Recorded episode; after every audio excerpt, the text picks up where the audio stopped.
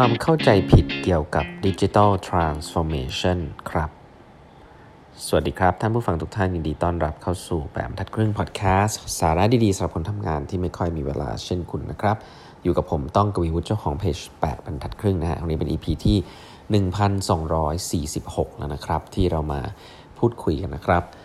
ก่อนอื่นนะครับ ขออนุญาตประชาสัมพันธ์นะฮะคลาส Corporate Innovation Master Class นะครับตอนนี้เปิดแล้วนะครับ มีผู้สมัครกันเข้ามาเยอะพอสมควรนะฮะ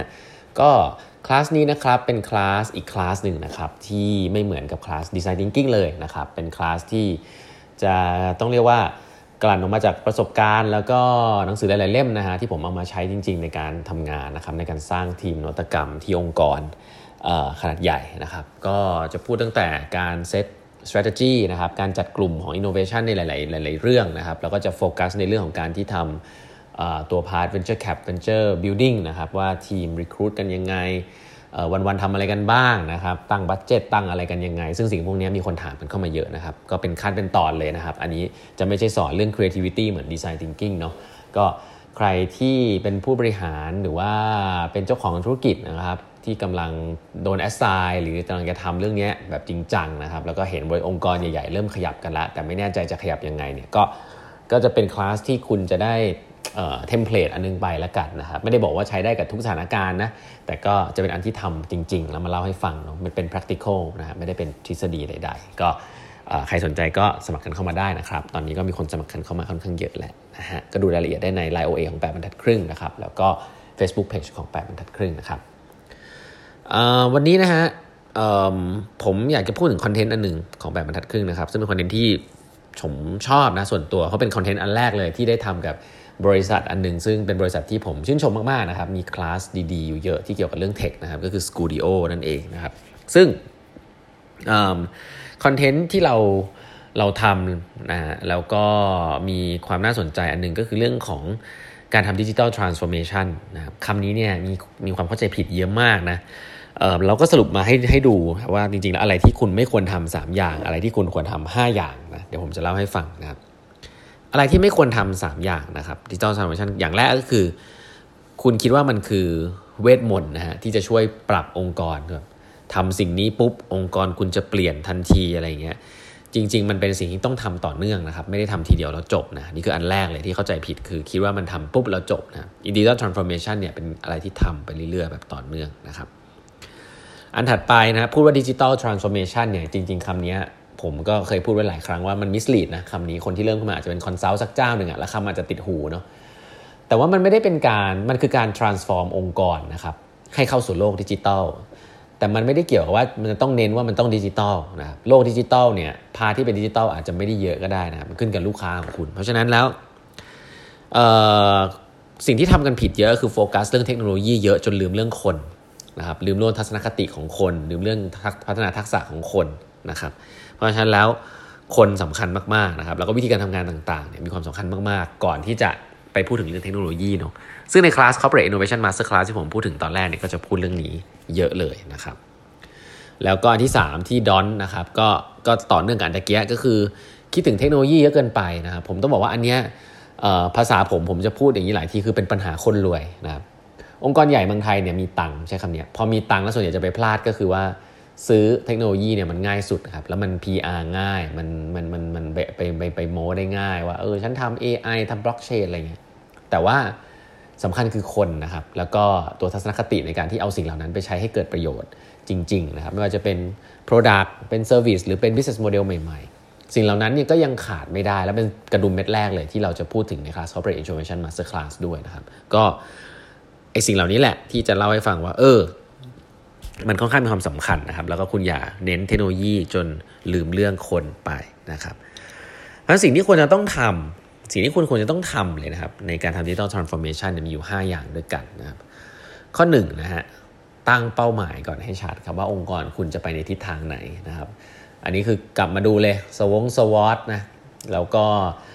องค์กรคุณมีลูกค้าแบบไหนนะครับเขาเปลี่ยนไปอย่างไร แล้วคุณจะต้องสร้างอะไรเพื่อไปตอบโจทย์เขานะครับ ตั้งเป้าหมายให้ชัดก่อนนะครับ แล้วก็นี่ข้อแรกเลยนะครับว่าคุณจะทำอะไร เทคโนโลยีเอาไว้ก่อนนะครับ เอาปุ่มเอาเป้าหมายให้ชัดก่อนอาจจะเอา OKR เข้ามาช่วยก็ได้นะครับในในจุดนี้นะครับ อันที่2เนี่ยคือให้พนักงานมีส่วนร่วมนะครับ คือการส่งคนไปอบรมเนี่ยมันก็เป็นแค่จุดเริ่มต้นเท่านั้นเอง แต่ว่าการที่คุณคิด strategy หรือว่า การให้พนักงานมีส่วนร่วมนะครับในการทำตัว transformation เนี่ยมีความสำคัญมากนะครับแล้วก็ให้เขาได้มีโอกาสแสดงความคิดเห็นนะครับเกี่ยวกับการปรับเปลี่ยนองค์กรต่างๆนะครับอันนี้มีความสำคัญมากนะครับว่าการเปลี่ยนแปลงหลาย ๆ ครั้งเนี่ยถ้าเป็นท็อปดาวอย่างเดียวเนี่ยก็เปลี่ยนได้ยากนะครับต้องให้พนักงานมีส่วนร่วมนะครับอันถัดไปครับ อันนี้คือเรื่องที่ผมคิดว่ามันจะลิงก์กับเรื่องข้อแรกคือว่าคุณจะไปทางไหน คือขอให้คุณยึดลูกค้าเป็นศูนย์กลาง เรียกว่า customer centric นะครับ อันนี้เนี่ยพูดง่ายทำยากนะ อันนี้ต้องพูดอย่างนี้ก่อน เพราะว่าหลาย ๆ ครั้งเนี่ยองค์กรส่วนใหญ่ไม่ได้ customer centric อะฮะแต่ว่าเป็น management centric นะครับก็คือว่าเอะคิดอะไรไม่ออกก็ไปถามหัวหน้าไปถาม management แล้ว management ก็เป็นประเภทที่แบบว่าชอบมีเหมือนกับว่าชอบให้มีคนมาถามอะฉันจะได้ฉันจะได้โชว์โชว์เหมือนกับโชว์โชว์ประสบการณ์ของตัวเอง โชว์ความคิดของตัวเอง ซึ่งในโลกยุคที่มันเปลี่ยนแปลงเร็วเนี่ยบางทีประสบการณ์มันก็ใช้ได้ผลบ้างไม่ได้ผลบ้าง เพราะฉะนั้น customer centric เนี่ยคือการที่เราเอาคนที่อยู่ใกล้ลูกค้าที่สุดเนี่ยให้เขาได้ตัดสินใจได้มากที่สุดนะครับแล้วก็เอาข้อมูลลูกค้าเนี่ยมาให้ได้มากที่สุดนะครับแล้วก็ลดบทบาทของ management บางส่วนลงนะครับที่ใช้ประสบการณ์ที่อาจจะ obsolete แล้วนะครับก็พันยึดลูกค้าเป็นศูนย์กลางเนี่ยจะเกี่ยวข้องกับการปรับตัวสตรัคเจอร์องค์กรในหลายครั้งนะครับองค์กรที่ flat เนี่ยส่วนใหญ่แล้ว ก็มีการปรับมาให้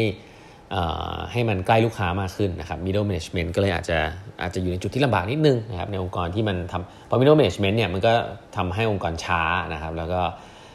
ถ้าทำอะไรแบบเดิมแล้ว middle management มีประสบการณ์ก็อาจจะโอเค แต่ถ้าบอกว่าทำอะไรใหม่ ทีเนี้ยมันก็จะ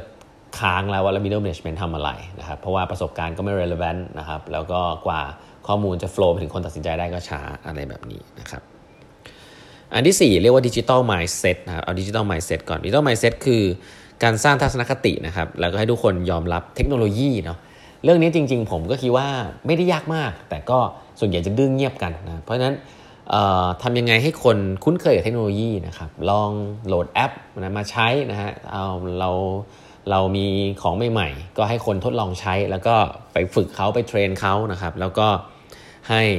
ให้เป็น KPI ก็ได้นะครับว่าอยากให้ทดลองใช้ใช้แล้วเป็นยังไงก็สื่อสารให้ feedback ได้นะครับ แต่ว่าไม่กลัวเทคโนโลยีนะครับ ไม่กลัวที่จะต้องเปลี่ยนแปลงวิธีการทำงาน อันนี้จะเรียกว่าเป็น digital mindset นะครับที่จะไม่เป็นคนที่ไม่กลัวเทคโนโลยีชอบลองใช้เทคโนโลยีนะครับ แล้วก็อันสุดท้ายข้อ5นะครับอันนี้สำคัญมากเลยคือให้ให้ทำไปเลยครับ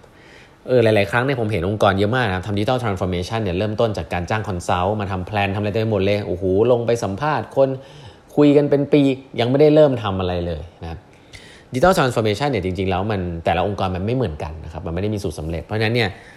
อยากให้เชื่อครับว่าคนในองค์กรเนี่ยก็พอจะรู้ดีอยู่แหละว่าธุรกิจตัวเองเป็นยังไง ปัญหาองค์กรคืออะไร ก็รับฟังสิ่งเหล่านั้นครับแล้วนำมาปรับนะครับบางส่วนใช้เทคโนโลยีก็เอาเทคโนโลยีเข้ามา แล้วก็เริ่มเริ่มทำจาก project เล็กๆก่อนก็ได้นะครับ digital transformation เนี่ยในส่วนตัวของผมเนี่ยไม่มีความจำเป็นต้องทำทั้งองค์กรทีเดียวนะบางทีทำไปเลยทีเดียวเนี่ย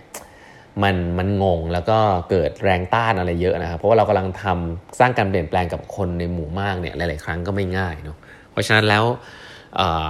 ให้ให้มีการลงมือทำจริงนะครับส่วนตัวผมคิดว่าทำเป็น project base ทำเป็นกลุ่มย่อยๆ ก่อนเพื่อทดลองก็ได้เหมือนกันนะเพราะฉะนั้นจะเห็นว่าการทำ digital transformation เนี่ยจริง ๆ แล้วเนี่ยมันเกี่ยวกับทัศนคติแล้วบริบทขององค์กรค่อนข้างเยอะนะครับ ก่อนที่เราจะไปพูดเรื่องเทคโนโลยีเนาะเพราะฉะนั้นสิ่งเหล่านี้แหละนะครับ ก็จะเป็นสิ่งที่ผมคิดว่า เราอะสามารถที่จะมาเรียนรู้ได้นะครับแล้วก็สิ่งเหล่านี้ก็เราก็จะมีพูดคุยกันนะครับในคลาส Corporate Innovation Master Class นะครับซึ่งเป็นคลาสที่เราจะเรียนกัน 2 วันเต็มนะฮะแล้วก็พูดถึงวิธีการเหล่านี้นะครับ